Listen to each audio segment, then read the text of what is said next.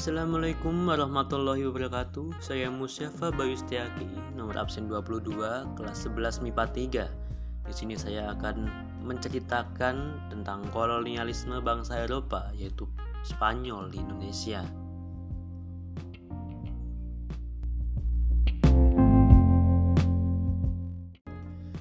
Kedatangan Spanyol ke Indonesia. Tujuan kedatangan Spanyol ke Nusantara tentu tidak berbeda jauh dengan bangsa Portugis seperti menyebarkan agama Nasrani, mencari kekayaan dan kejayaan serta menemukan wilayah kekuasaan atas tanah atau wilayah jajahan yang subur dan menghasilkan bagi bangsa Eropa. Bangsa Spanyol datang ke Indonesia tepat di Maluku pada 8 November 1521 dipimpin oleh kapten yang bernama Juan Sebastian Elcano. Namun, kedatangan bangsa Spanyol saat itu tidak disenangi oleh Portugis yang saat itu sedang mengatasi perlawanan rakyat pribumi.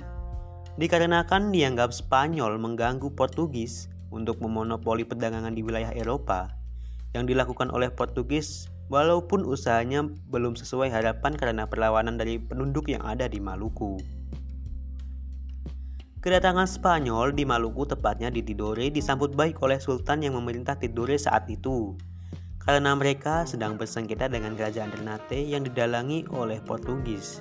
Tentu kedatangan Spanyol nantinya akan dianggap menguntungkan karena dapat membantu mengusir Portugis dari Maluku.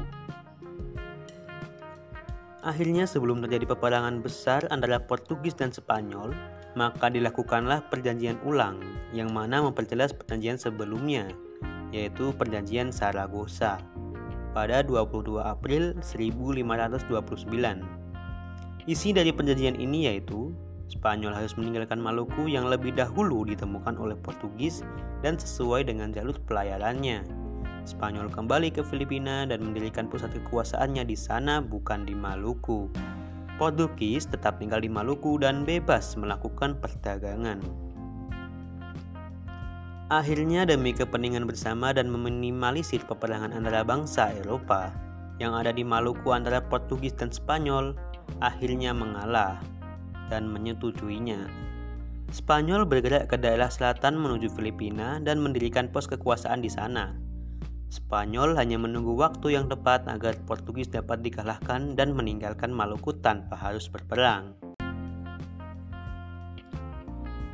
Pada tahun 1580, Raja Spanyol Philip II memerintahkan Gubernur Jenderal Spanyol yang ada di Manila untuk ekspedisi di wilayah Ternate. Kedatangan Spanyol di Ternate berhasil untuk membujuk kerajaan Ternate untuk menandatangani perjanjian yang mengharuskan Ternate mengakui kekuasaan dan memberikan hak monopoli cengkeh bagi Spanyol. Kebijakan ekonomi yang diterapkan oleh Spanyol Indonesia adalah mengenai kebijakan barter yang dilaksanakan di Pulau Jawa.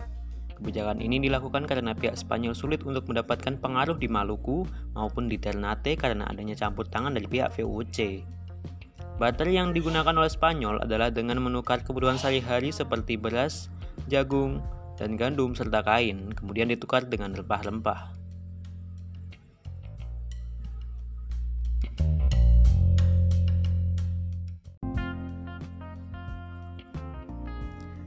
Dampak kolonialisme bangsa Spanyol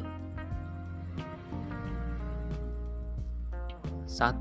Kelompok pribumi Orang Spanyol segera setelah memulai mengendalikan kelompok suku pribumi. Mereka memaksa mereka untuk bekerja tanpa bayaran dan segera di sana kebebasan diambil dari mereka. Tanah dan kekayaan mereka dirasuki oleh pemukim Spanyol dan mereka memperbudak orang Indonesia. Firman Tuhan adalah faktor yang sangat penting bagi orang Spanyol dan mereka menganggap agama Kristen mereka sangat serius. Kepercayaan agama pemukim Spanyol juga diperluas ke masyarakat pribumi dan mereka dipaksa untuk mempraktekkan budaya mereka sendiri.